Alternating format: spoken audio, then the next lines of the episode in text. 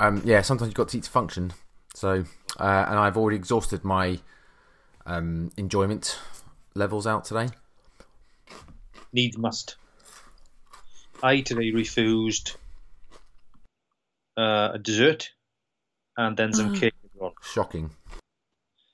Only because I just need to get into the mindset of right. Diet starts now for next June. And I find that if you start, well, if for me anyway, if I start eating that, it, it tends to lead me on to eating more later on. Did you ever stop dieting? Did again? So, sorry for listeners that got a phobia of chewing. I have a mouthful of radish. Um, I said, did radish? Did you ever stop dieting? Um, I was in maintenance for a bit, and then through lockdown, I went to like. What's my weight in lockdown? 234. I looked back at the day, and about. I don't know when did I when did I weigh last? I think it was two. Or th- I think it was two or three of my lowest weight. I haven't looked at my averages yet, but I think two or three been lower so far. So it's uh, it's a third odd pound, but I need to be about 170 something. I guess. think- I guess when we um obviously spoke before before everything moved again, and you were kind of like doing the diet before the diet. I guess that was what it was, wasn't it? It was the diet before the diet, and then roughly trying to maintain for a period of time. I was joking about the whole diet thing, mate. As in, you ever stop a diet? It's just an ongoing joke, isn't it, about you always dieting? Um, but roughly maintaining and then trying to then go again to get into the like the next level of leanness. Yeah, because what I've, I, I suppose like a lot of people do it. I've been in the habit of before, even up to recent, even probably to the la even probably even 2019, yeah, going into lockdown, maybe 20 end of 2019, going into 2020. Get to a certain level, and you think, oh, I'm happy where I am now, then you- and you just, then you just like, you pull your foot off the gas a little bit. And I tell my clients, don't, don't at least keep some form of measurement, whether that be weigh yourself regularly, take measurements regularly, take photos regularly. My fitness plan against you, at least you know you're on track. And what I did, I thought I in lockdown I just didn't bother doing anything. That's why I ended up being like two thirty. I think if I can go through, if I can get it to one seventy, and then even I think even hover on like mid one eighties, one ninety. I mean, I'm always going to be looking half tidy. I don't need to be single digit body fat really. I mean, it'd nice. It'd be nice to be in uh, next year, but I mean, are you can really see the difference between nine and eleven percent? Depends obviously depends on your genetics. How you people look. Some people look better eleven percent than you would eight percent in somebody else, they? But I think I'm gonna step up from now because what I've done lately is I've never really fasted. I mean, you do have days when you fast just because you're busy in the morning, but I thought, well, I'm busy in the morning now. Either I'm working and I just get up a bit later, so I don't have time to have breakfast. So then I may be having breakfast in work because I only take two meals to work. So it's easy enough to control your calories quite a lot.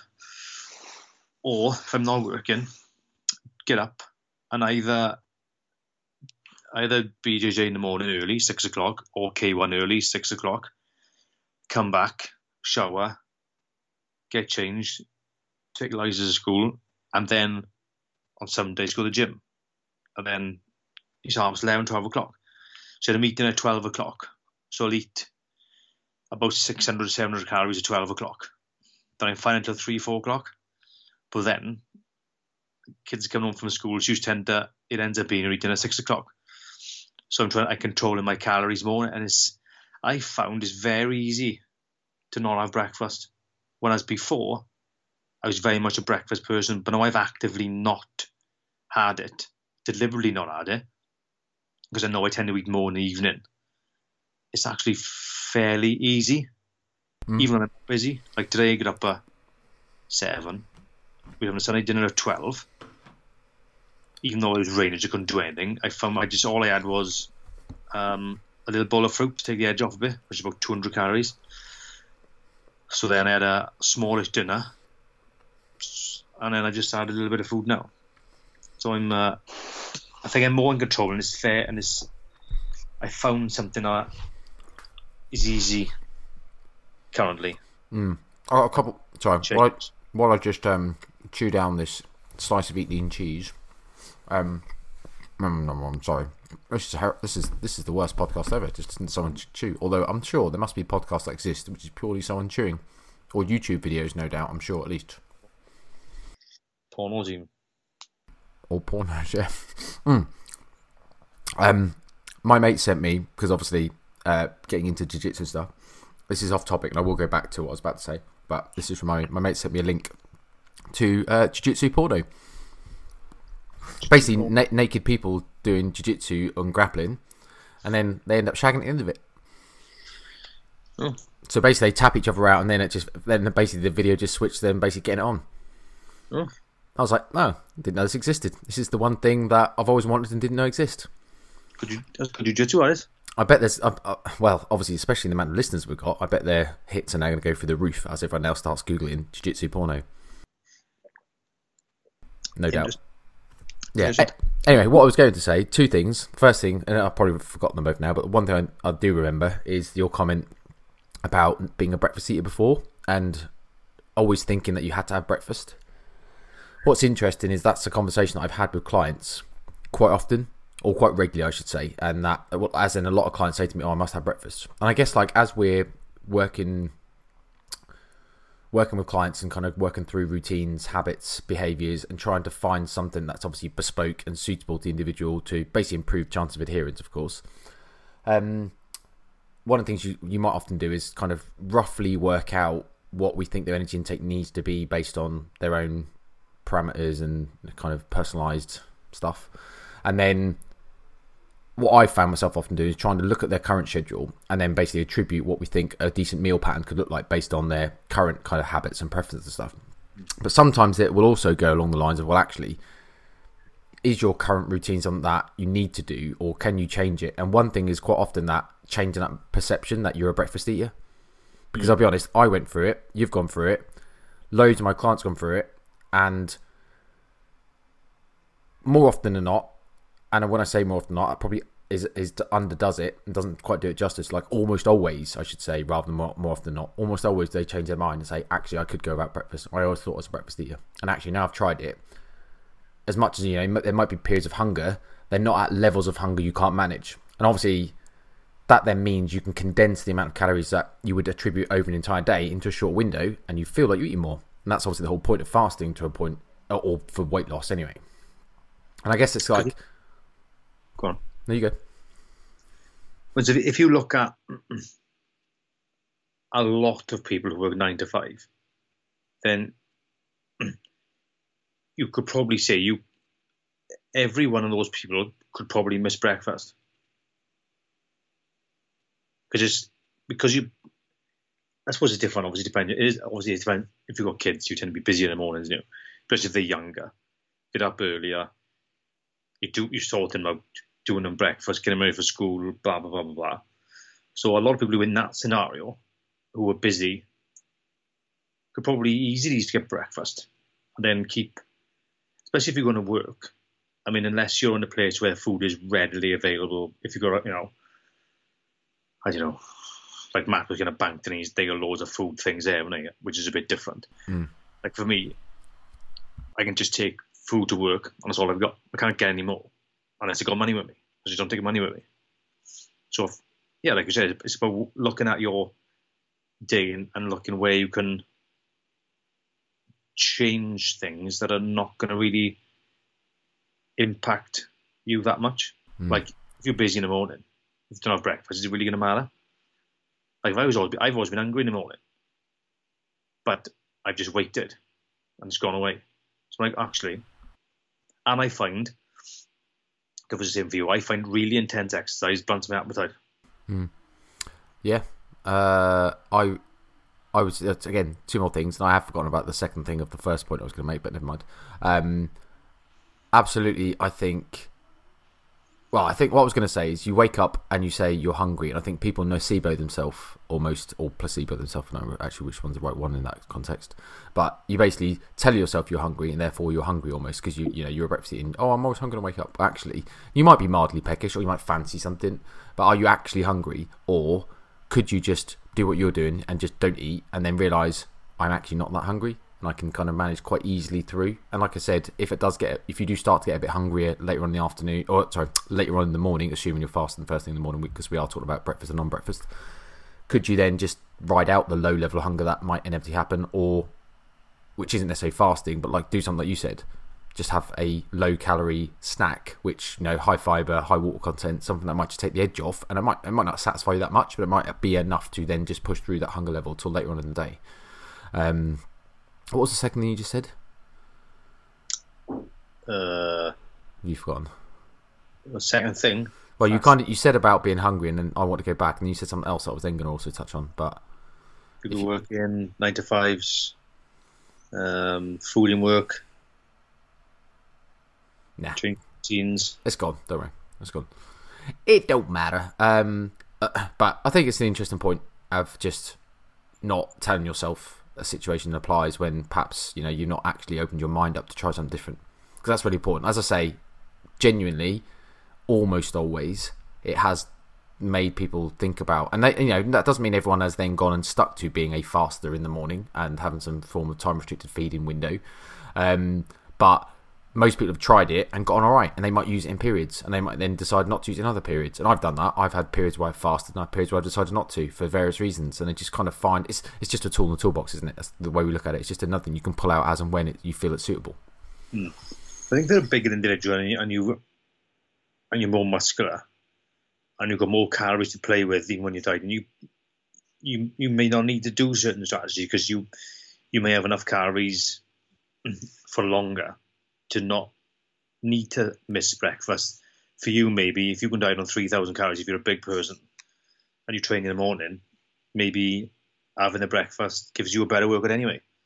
So as for you, it's not. Is there really much of a point in you doing that? Hmm. Oh, that was that, I think that was the second point I was going to ask you around your sh- schedule and routine. So when you've got up in the morning and you've done BJJ or you've done K1 or whatever, and then you've come home and eaten afterwards, have you felt the energy levels during the training sessions been okay? Yeah, fine.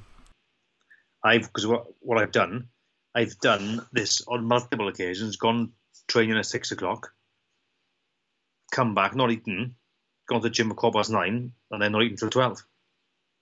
I don't find you're a bit obviously. You've, you've, I'm physically tired because of the K1 or the Jiu-Jitsu, not the fact that I haven't eaten. And I think with that, it gets people head. You know, I must eat before training. Like, how much of a performance job are you really going to have? You're not marathon running, which you might find, you know, maybe an hour or so in. If you're doing a long run, you might flag. You probably would flag. But I mean, in an hour training session, are you really going to flag I, I?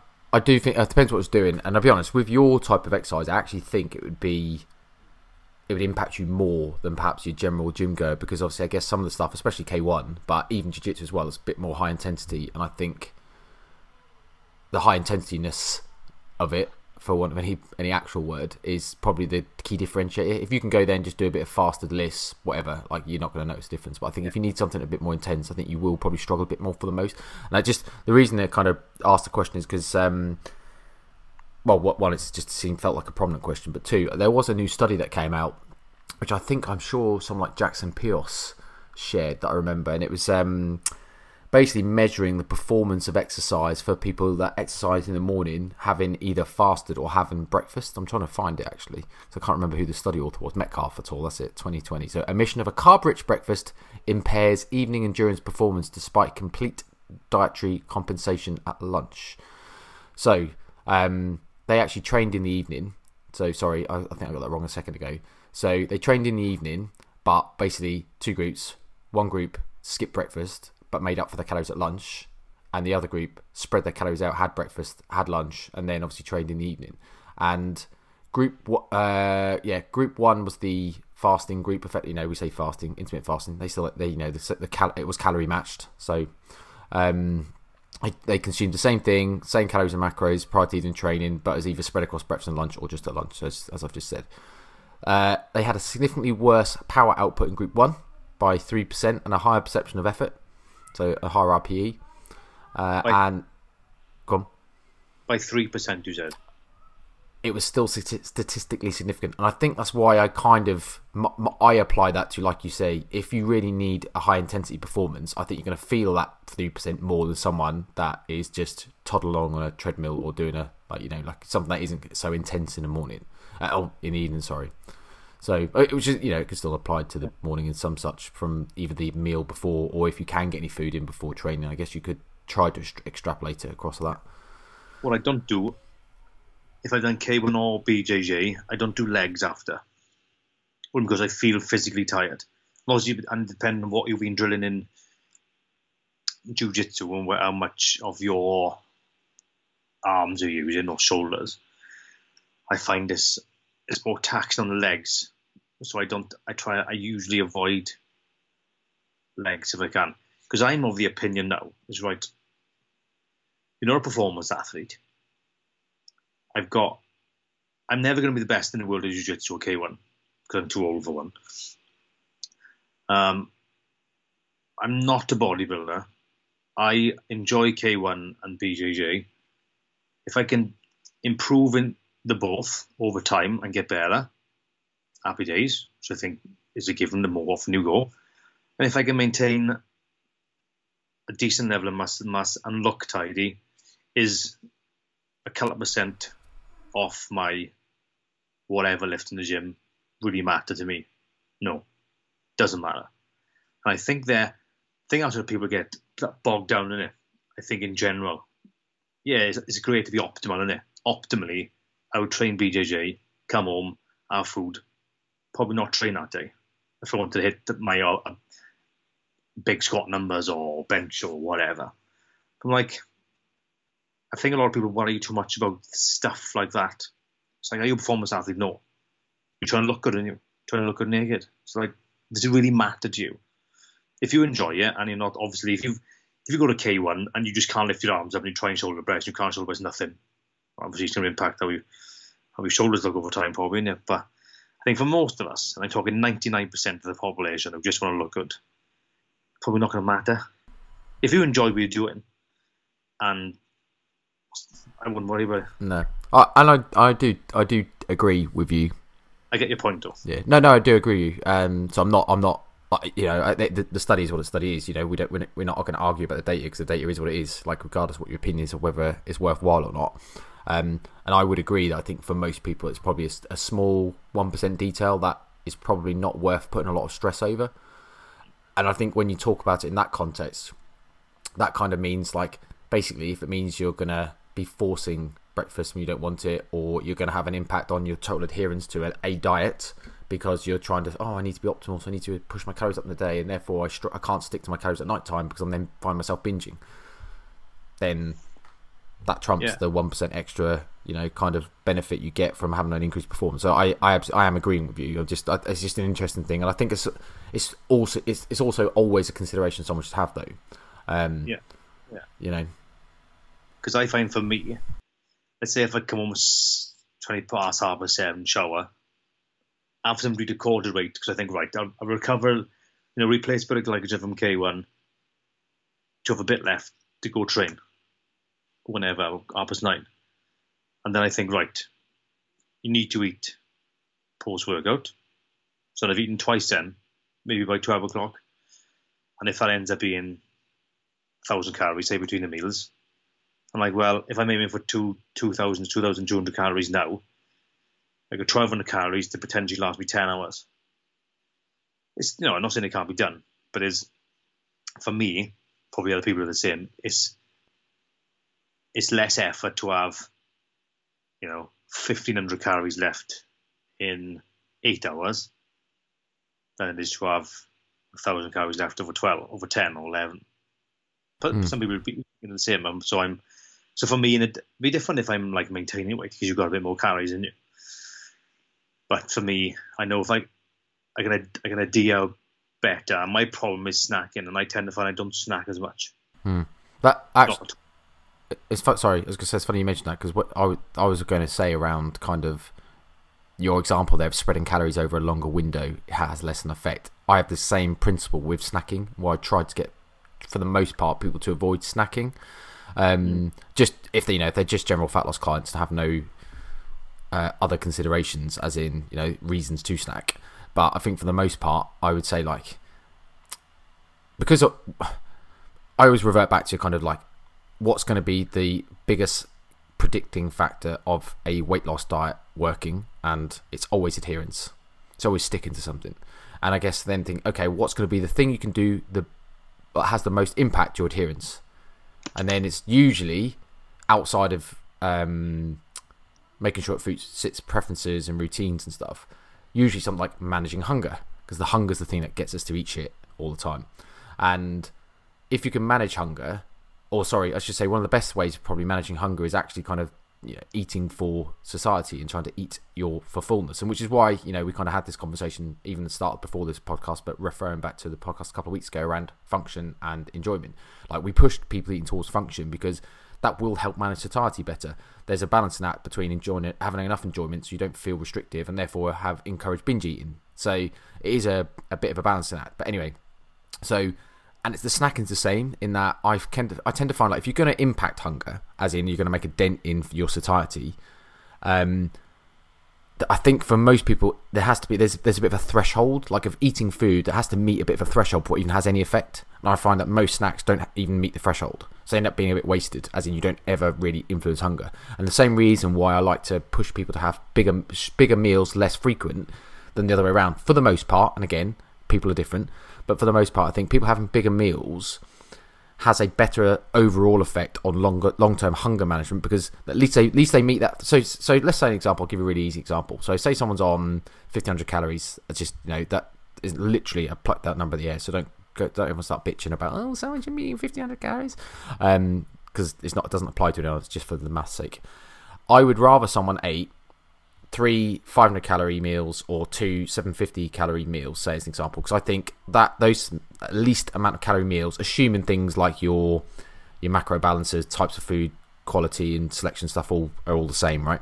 I still think this two or two or three smaller meals will have a much higher impact on basically at least making you feel less hungry at periods during the day than trying to have say i don't know uh, five 300 calorie meals or 10 150 calorie meals or whatever. I think my maths has worked out there but you know what i mean? As in like i think all of those 150 calorie meals or those 300 calorie meals just won't hit that threshold enough and you'll never you won't ever dent, dent into that so you just basically feel hungry all day. Whereas at least in the larger meal kind of section you will generally at least for at least two or three times that day at least feel a bit more satisfied. And then the times in between where you're perhaps more hungry because you're not then snacking on longer or, or you know um, more frequent meals, you just put up the hunger. I think the net effect comparing the two is you're better in the in the shorter, slower. Uh, sorry, the, uh, sh- the the smaller no the higher meal group but less frequency, smaller frequency. That's what I'm trying to say. You know what I mean? Does that make sense? Have I just yeah. waffled my way through that? It makes sense. I would I would agree with the lar- with the larger meals, one hundred percent. I mean, a three hundred calorie meal is not that much, is it? Depending depending on what you have. I mean, if it's 200 calories of vegetables and like 25 grams of protein, right? Maybe it'll be a fairly decent sized meal. But if it's, I don't know, whatever, it could not, it just might not satisfy you at all. You end up being hungry and then you end up snacking or bringing meals forward. And then you end up, you know, maybe six o'clock in the night. I'm like, oh, I've eaten my food now. And then you tend to find that's what most people are hungrier when people come home from work, they've had a shower, whatever, sit down and watch TV or whatever they do. So you tend to find the habitual snacking comes in, and then and then maybe then if you know that time of day they can have another what was it like 500 calorie meal or 750 calorie meal, then that's enough for them to take them through and adhere to uh, the calories because it's all about adherence. And if you can stick to it. Mm the the easier you make it at the start, you know, using as much willpower you because only so much willpower you got. And if you're gonna if you're gonna needlessly tax it at the start, what's the chances of you being six months deep and still having the willpower to push it, you probably won't. I mean, because at some point, depending on where you want to get your your body to, you're gonna have to be fairly low calorie. I mean, if top level Mr. Olympia um, physique athletes are on, are on 2,000, 1900, and they are standing on stage at 230 pound, you'd be damn right sure you'd be on less than that, Mm. probably significantly less than that. Because I know, you know, if if I was slightly more muscular, my metabolism is not going to increase that much. But if I was 50 or 60 pounds more muscular, you could it's going to have a bit of an impact there. Yeah. I, I think if you looked across the evidence base for them, obviously there are some mixed studies, but I think the total body of evidence leans more, definitely more towards um, less meal frequency, assuming all else is equal, than higher, like smaller meals um, in many different populations. So it kind of leads me to think that I think for the most part, if you're if you're trying to lose weight and manage hunger, that's the thing to do. We've often been told the opposite, haven't we? Like you think historically, oh, you've got to eat little and often to keep that fire burning. It's like, well, actually, the fact that there are the evidence also shows you that there is no increase in metabolic expenditure, fat oxidation, um, you know, any there is no benefit to having smaller meals for fat loss. Um, yet the evidence actually suggests that it might be a negative because for the most part you actually feel hungrier and therefore won't adhere to your diet as probably as well. So it kind of shows you that this kind of idea of fasting, and it isn't for everyone. Uh, even to be honest, even the um, evidence on fasting isn't conclusive to say fasting is better for weight loss as such. In terms of you know any, let's we'll, we'll we'll use the term like we said last week, intermittent fasting to cover all of things like time restricted feeding and everything. Just we'll just use it um, catch all, but even that isn't completely conclusive. Although there's a decent amount of studies that shows that people don't kind of if you fast for long periods, people then don't tend to then eat back the calories they've missed. Like if you get, there's obviously a lot of studies around time restricted feeding, um, showing people missing, you know, or having like high low days, like the old five two intermittent fasting diet, where you'd have like five normal days and two ridiculously low calorie days of 500 calories or something. People then don't tend to eat back those calories for the most part. So, you know, I suppose what we're saying is that the evidence suggests that there's a viable tool to use. Simple as, as we keep, you know, we said. Yeah, because a lot, cause a lot of the, the stuff on higher meal frequency comes from the bodybuilding world, isn't it? I tend to find that world has a big influence on, you know, what you know what the average fat loss client wants to do. who's not interested in bodybuilding. It's like why you I know they are the, the best dieters on the planet, isn't it? But they don't diet they don't really diet efficiently, I would say. But they uh, the way they diet sort of seeps into everywhere. You've got to have six meals a day. It's got to be dry. You can't use salt and pepper. You can't use condiments. You can't use salt. You like sauce and you like. I mean, really? I mean, does a condiment make that much? It's not really any difference to you whatsoever. But, I mean, but it seeps into everything, doesn't it? And people think then that they're going to eat four, five, six meals a day of the classic chicken bro- chicken and broccoli or chicken Mm. rice and broccoli. That doesn't. But it, I would imagine six meals a day of that doesn't suit ninety percent of people. I mean, I'm not saying people can't do it, but why would you needlessly tax your willpower when you could make it far easier? And it's still it's, it's still around now, isn't it? It's, you can't you can't have that. You you know you've got to have more meals. You can't fast when you die. You lose loads of muscles. Like well, I mean, really, would you would you really? If imagine you compared someone if you could do it genetically the same, the same person cloned.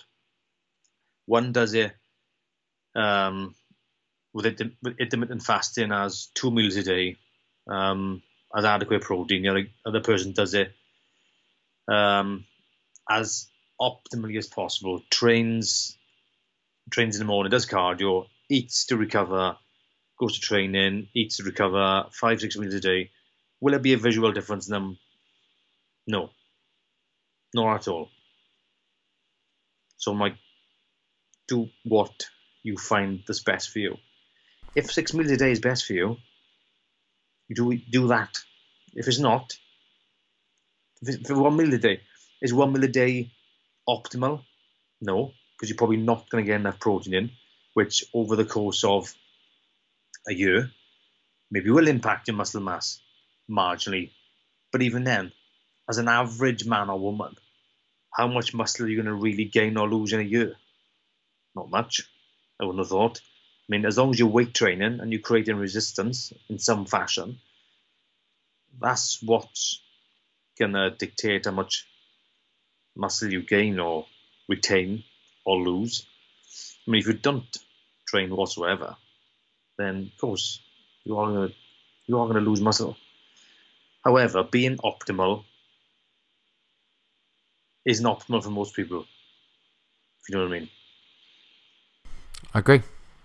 I agree. I was going to say it'd be a useful chat to talk about um, the not the diet after the diet, as in the context that we started this uh, yeah, referred to back a little bit about your kind of like pre-diet diet. So you know, kind of lose some weight, you have a bit of a break, and then go for the kind of your next stage of, of dieting. I mean more around kind of like how people then reverse out of a diet. It's almost like the reverse diet. And I guess people might have heard the term reverse diet coined.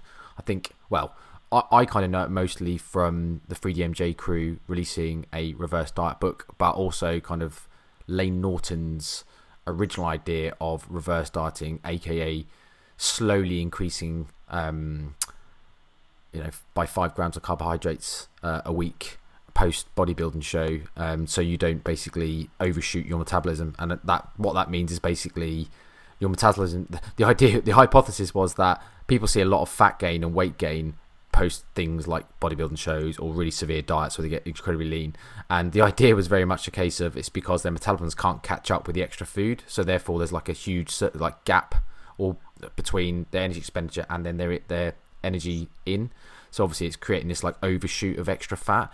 And the idea was that if you slowly control the food intake after something like an event, like a, bodybuilding show, whatever, that you could slowly bring your metabolism up in line with the food you're having, and you wouldn't have this big gap between your energy expenditure and your energy intake. Um, and it would stop this kind of idea of putting on loads of body weight. I think a lot of people have realised that that wasn't particularly evidence based, and I think the idea of that hypothesis came from just seeing loads of people put on loads of weight post show and then forgot to manage the fact that that's because people binge like motherfuckers post show and not because anything to do with their metabolism as such. I mean, yes, okay, metabolisms are suppressed when the people have died for long periods. We know they adapt, as in we know there's metabolic adaptations that happen over long times when people do diet, and especially when they get to that lean. And it does take a bit of time for them to come back up. But I don't think that's what's causing them to kind of have this weird overshoot of fat gain. I think it's just the fact that people then go post show and have 17 pizzas, 14 donuts, 96 birthday cakes, and mm. um, you know, wash it down with a four liters of Oreo milkshake or whatever. It's not. It's never a case of like, when I finish the show, I'll have a day of eating what I want and then going back to some sort of normality. It's never like that. It's well, the, the more evidence-based people nowadays and control perhaps might, but yeah, like absolutely, that's not kind of like the typical thing for for most people to do. I don't think is it. No, and I mean, they are not the average person. You know, they those people who, who do bodybuilding shows or bikini shows or whatever.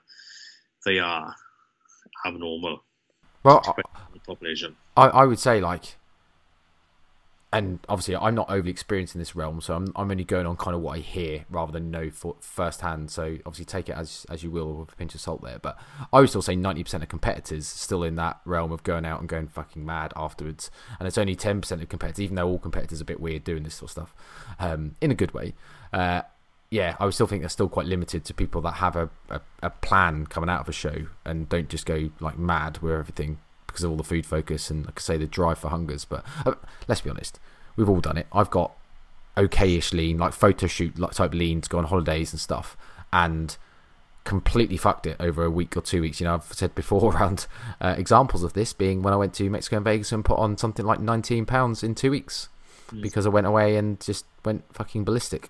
So, because um, the best thing you could possibly do is diet down over a long period of time to reasonably low levels of leanness, uh, increase all your food focus and drive to eats to a point where they're they're almost unmanageable, and then go throw yourself in a pit of all you can eat buffet foods for you know well not even four times a day, twenty four hours a day. So um, yeah. What else people do? People, normal people who say don't compete and competitors, they ramp obviously food's coming down, but they, they are ramping cardio up. And for most people, they are doing cardio they don't normally do, whether it's running or cross training or walking whatever. So they're on like one or two hours a day, maybe a cardio at the end, depending on how, on how they set everything up. And, and they stop it all, totally stop it dead. You know, like all right, so you're you've gone from now being on it with your diet to maybe increasing that by whatever calories, and you're stopping your physical activity. So it's and people do it to go on holidays, and they binge on holidays potentially. Just like a triple threat of like, this is just ripe. Mm. Like if people have got a, a mode of training that they do anyway, running, cycling, they do it all the time anyway, but then they rely on the, the diet to get them to where they want to be. Then they're not having that issue of stopping cardio as well. I'm not saying cardio burns, you know, an excessive amount of calories, but burning some calories, you know, especially those types of. Um, it's like you're dying if you're dying for a fight, and if you, but if if you're obviously you ramp up your training, you? But when you come off a fight, you can still train, you can still box, you can still do jiu-jitsu, you can still do judo, you still doing things, so you don't get that huge drop off as well as the as the food rat. Like we don't get the huge drop of, of training. Maybe fighters take a week off or two weeks off, but they're not like bodybuilders who tend to just do nothing. You know, they do a bit of weight training, which burns next to zero, not not zero, but all calories compared to people who do cardio or combat sports things like that. And it's the same with normal people in there. They stop it all and then dive on all day and binge all back on. Maybe not all back on, but if you've been lean with abs and you put 15 pound on, goodbye abs. Even you know a lot, a lot of it may be water, Hmm. and I think fat, affects mentally as well. Yeah, I think the water's the one of the hardest bits, and I think that's probably one of the most prominent bits because a lot of the time, like, yeah, I mean, I put on 19 pounds that over that period. Obviously, a decent chunk of that was water. There was also a decent chunk of that fat, but I guess that can completely mess with your head in that when you get back, if you got back to things normally, you would see quite a dramatic switch around again, like another U-turn because you'd lose a lot of water weight and stuff that you put on in that period, and all of a sudden you wouldn't feel as bad as you, you perhaps did during that holiday when you're like, oh my god, I've undone it all. But I am, um, I think part of me didn't want to speak necessarily about the extremes of kind of like a reverse diet, and I kind of want to talk more around like the diet. You know, what is someone's um, transition to a non-diet diet after weight loss? And I guess like I'm thinking more in lines of our clients, and this came about because um, one of my clients, shout out to Kerry, um, who's been doing phenomenally, and we were kind of talking around like essentially kind of what the next step is for her when she's met her goal and she's not there yet and obviously we are still she's still on a bit of a weight loss journey but for definite her views of, of how to lose weight her mentality around kind of what's important and priorities has changed a lot during how we work together and we've only been working together like eight or nine weeks so it's not even been a huge amount of time but she's changed so much in terms of what now matters to her and her priorities and stuff and we're already talking about kind of like okay well when she meets her kind of physique weight loss goal what's the next kind of phase. And I thought it's a really interesting thing to talk about because it can quite often be, and we've said about it enough times on the podcast, but we will keep saying it because obviously it's interesting for new listeners and stuff. Um, but it's, it's kind of a really key thing to know what the plan is afterwards, and not in a way like revert. Oh, we're going to slowly reverse calories up. I'm not even really thinking about it like that. I'm thinking more around the mentality side of it.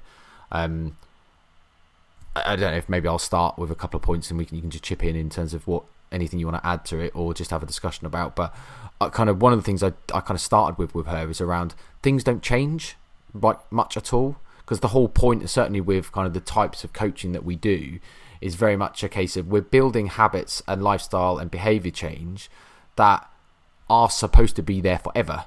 So they just when you stop dieting they don't just suddenly stop. Because obviously that's how you go back to how your original condition, your original physique, your original food relationships, your your you know kind of all your original habits will just go back, and then you'll be in the same position, which is obviously not why you came to coaching. You didn't go to coaching to get that to a short period and then just stop again, go back to how you were. So the idea is actually all those routines, habits, and consistencies still should continue as they are.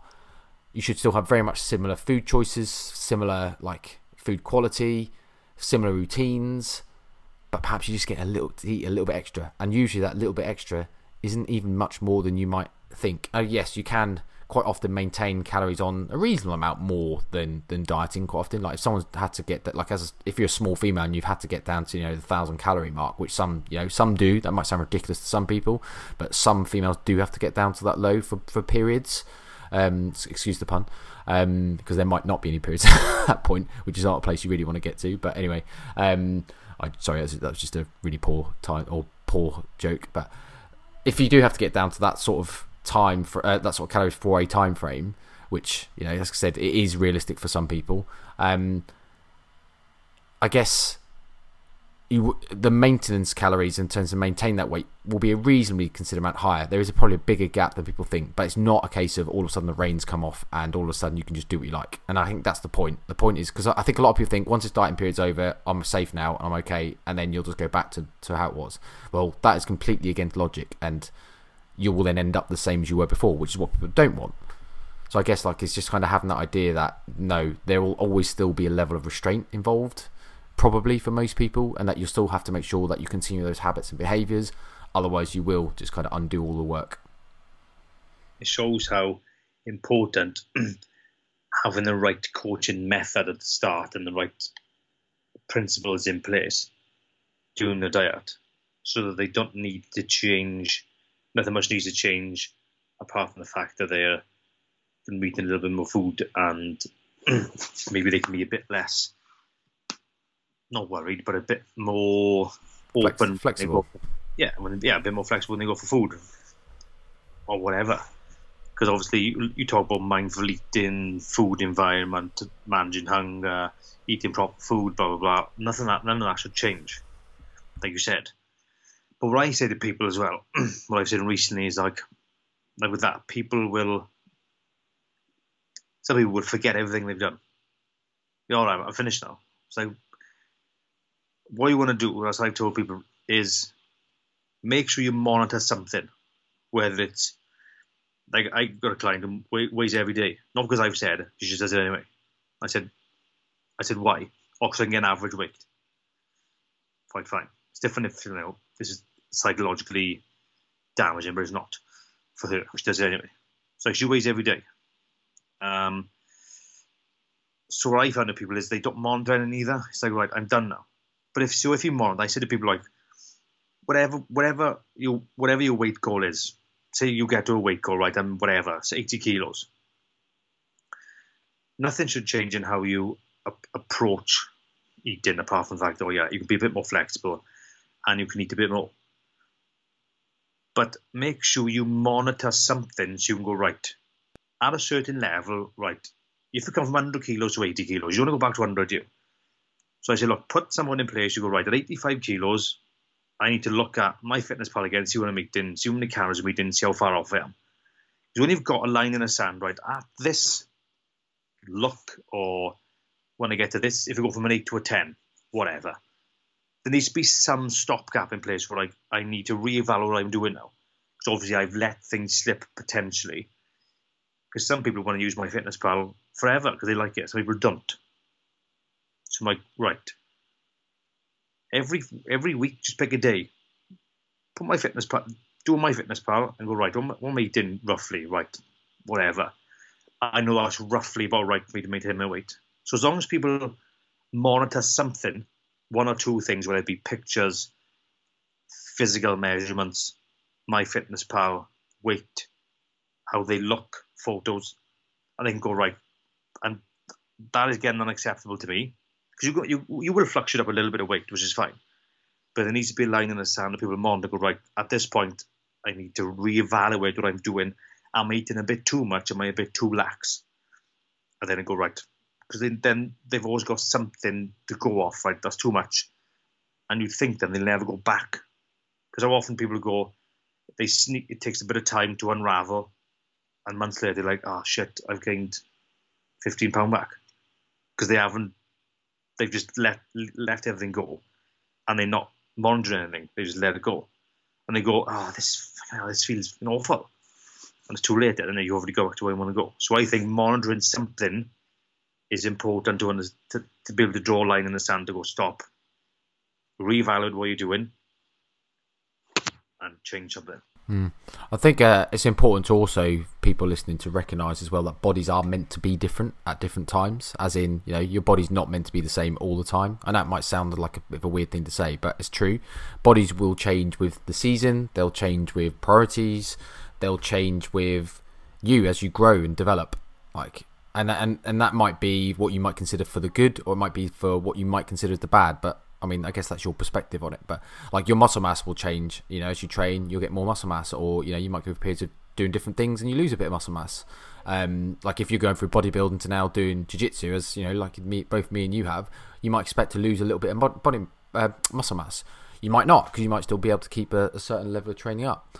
But I guess like the point is, as you um, go through different periods, bodies are meant to look different. You're not, you, you should not be expecting that your body's going to be the same the entire way through your lifetime because it just doesn't happen. And it's absolutely normal for it not to happen.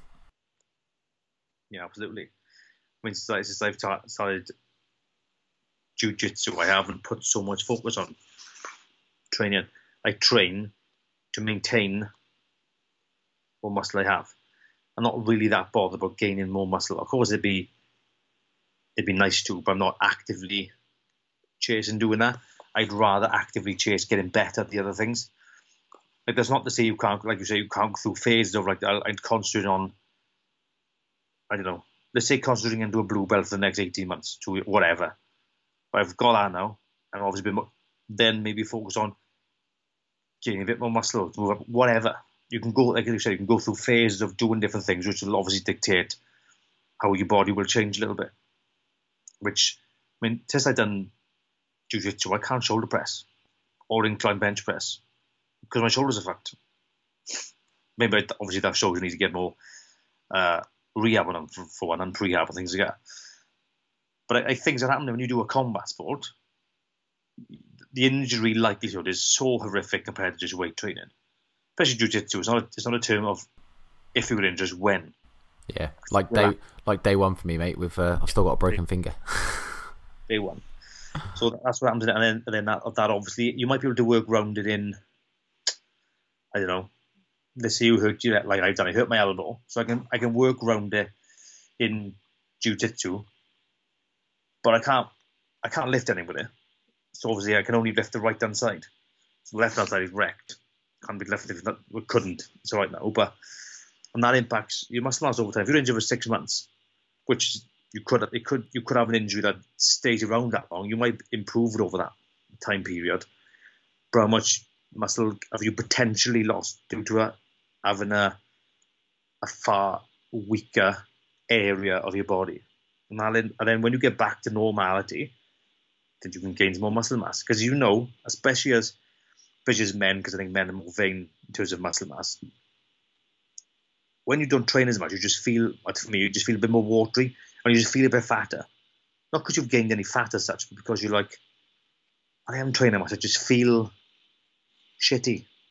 And that's how it goes. But obviously, women feel the same, but maybe different scenarios. But, well, exactly for women, it's like the month, your monthly cycle. I bet, I bet women feel like shit at certain points. And obviously, they clearly bloat. And then that affects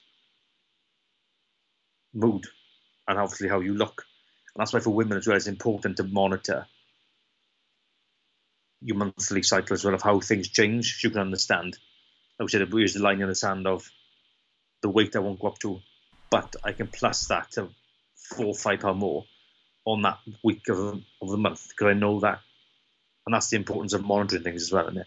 Especially as a woman, you know, right, week one and this week two, three, four, and you can change things if needed but yeah, like you say, your body changes over time, especially as you get older.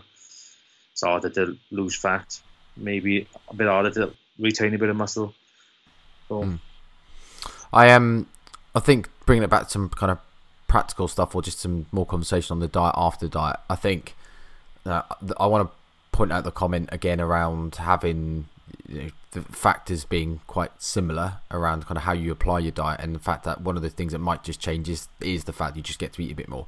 What that actually looks like in in practice is probably a bit more um, obviously up in your calorie intake, but that additional calories is for most people are going to suit them best if they just increase their portion size or maybe just add a meal in somewhere. Um, that doesn't mean you can't be a bit more flexible and have more frequency of flexible occasions. Like when you're dieting and you're deep in a diet, you have to stop doing things like like you just did there, Johnny. Stop having dessert. Stop eating this because um, you know, kind of for the goal that you have in mind, it's not as um, productive, so or conducive. So you just don't do it as much. But obviously, as you kind of move out of that dieting phase, it's no longer such a priority because you're not dieting anymore. Then yes, you can have more frequency of, of, of kind of your flexible occasions, whatever they look like. You know, we use the term flexible as in you know, cheat meals, uh, whatever terminology people are going to understand. I know, just you know, more junk food, whatever. Um, but I think there still needs to be an element of expectation of how much that really is. A bit like we talk, spoke about the kind of normal versus common debate a couple of weeks ago or a few weeks ago, whenever that was, about how what what is common is not necessarily normal or should not be deemed as normal. And I guess that's kind of getting that idea, that mindset of that. Yes, I can be a bit more flexible, but I still need to make sure that it's within the realms of what is good nutrition. And good nutrition doesn't include eating junk food like every day. Um, you know, having meals out three or four times a, a week, having the you know the types of foods that I just really enjoy, like you know burgers, chips, whatever you know, insert whatever you enjoy, pizzas. Um, but you, obviously that can be a bit more appropriate. But I, I guess it's it's there, there are there are a few practical things to think about then. And I think if you think about that, okay, like okay, when my diet stops, it doesn't just suddenly go revert back and I'm free. You know, the shackles are off, and actually instead. I'm just going to be able to have an extra meal every now and then, or I can just have slightly bigger meals instead. Then I think that can set people up a bit more positively, just because the expectations are aligned. Yeah, I 100% agree and got really nothing to add. Fantastic. Fantastic. There at all. Well, I think we could probably end this on a nice shortish episode of 51 minutes. So people might be thinking, brilliant, even got some time back. That is. I gotta say, that's that's pretty good going now. That is pretty good going. Um, really useful chat. Enjoyed that, mate. Uh, hopefully, people enjoyed the the kind of different views on obviously kind of fasting, I guess, for weight loss, but also the the, the, the bits on diet after a diet. Um, please do the usual: rate, review, subscribe, share with your friends, buy your cheese, NNN10 for your discount. Um, I, as I said to Johnny Precall, I just smashed down four slices of Eat Lean cheese, uh, which is 140 odd calories and about 30 osh, 30 osh, 30ish grams of protein, which is you know, pretty good going. So added some hand cut, ready to eat vegetables, like like they make them sound better. You know, why, why is that right? Why is hand cut chips better than normal chips? They're not. But they are though, because you can charge way much more. Way way much more. Fuck, my English is terrible tonight, isn't it? Way much more. Way much more. Way much more. Dollar coin. Wedge. Do you know what? Way much more of right now. Protein. Yeah. Less than hundred today. Oh my goodness. Yeah, no. I don't even know how much I've really had. Um, because um, one, I'm not really tracking overly accurately, but also I went out for street food earlier and had a burrito, um, two slices of hoisin duck pizza. How about that? Um, to be fair, two slices was definitely enough because uh, sickly uh, sickliness level was right up there on the top end of the chart. So I don't think you could eat a whole pizza of hoisin duck because it's like really really sickly. But um, and then if anyone's looking at if anyone wants to look at my Instagram story, I think by the time this is released, if you've got it early enough, it'll still be on there because um, I only posted it earlier today. A ginormous bubble waffle wrap thing filled with Kinder goodness. I can't remember what it's called. I think it's called the the uh, Kinder King, Kinderkin, Kinderkin, or maybe the King King Kin. Actually, I can't remember. Some play was. I think it may be a play on Kingpin, and it was King Kin. But basically, it had a full Kinder Egg in it with toys still intact inside the Kinder Egg, which I uh, found out as I tried to squeeze it, kind of to make it a bit more edible, like as in just squeeze it a bit so it's a bit flatter to eat. And I was wondering why the Kinder Egg wouldn't squeeze, and I realised it's because it's still got the yellow like plastic toy thing in the middle, which was quite funny. Um, a f- full Kinder Bueno, uh, a couple of Kinder Schoko-Bons, which are like the little mini eggs if you had them, and a Kinder Hippo, all in, and with loads of Nutella all inside. I was like, holy shit, this thing is um, absolutely outrageous. I didn't eat it all, I ate half of it. Obviously, I shared some with the kids and some with the wife. So. Did you, um, did you really? I did, yes. That's called portion control, Johnny, by sharing it with other people. It's a great tactic. Um, so, yeah, I, I don't think I've eaten a huge amounts of protein today so far, hence the uh, protein cheese prior to this. And I will probably um, give it a little while, and have a little shake before bed. Maybe a few Maltesers. I don't know. I might feel frivolous. I've run out of protein. It's coming tomorrow, so no no shake before bed for me. Oh my goodness. I'll have some eggs.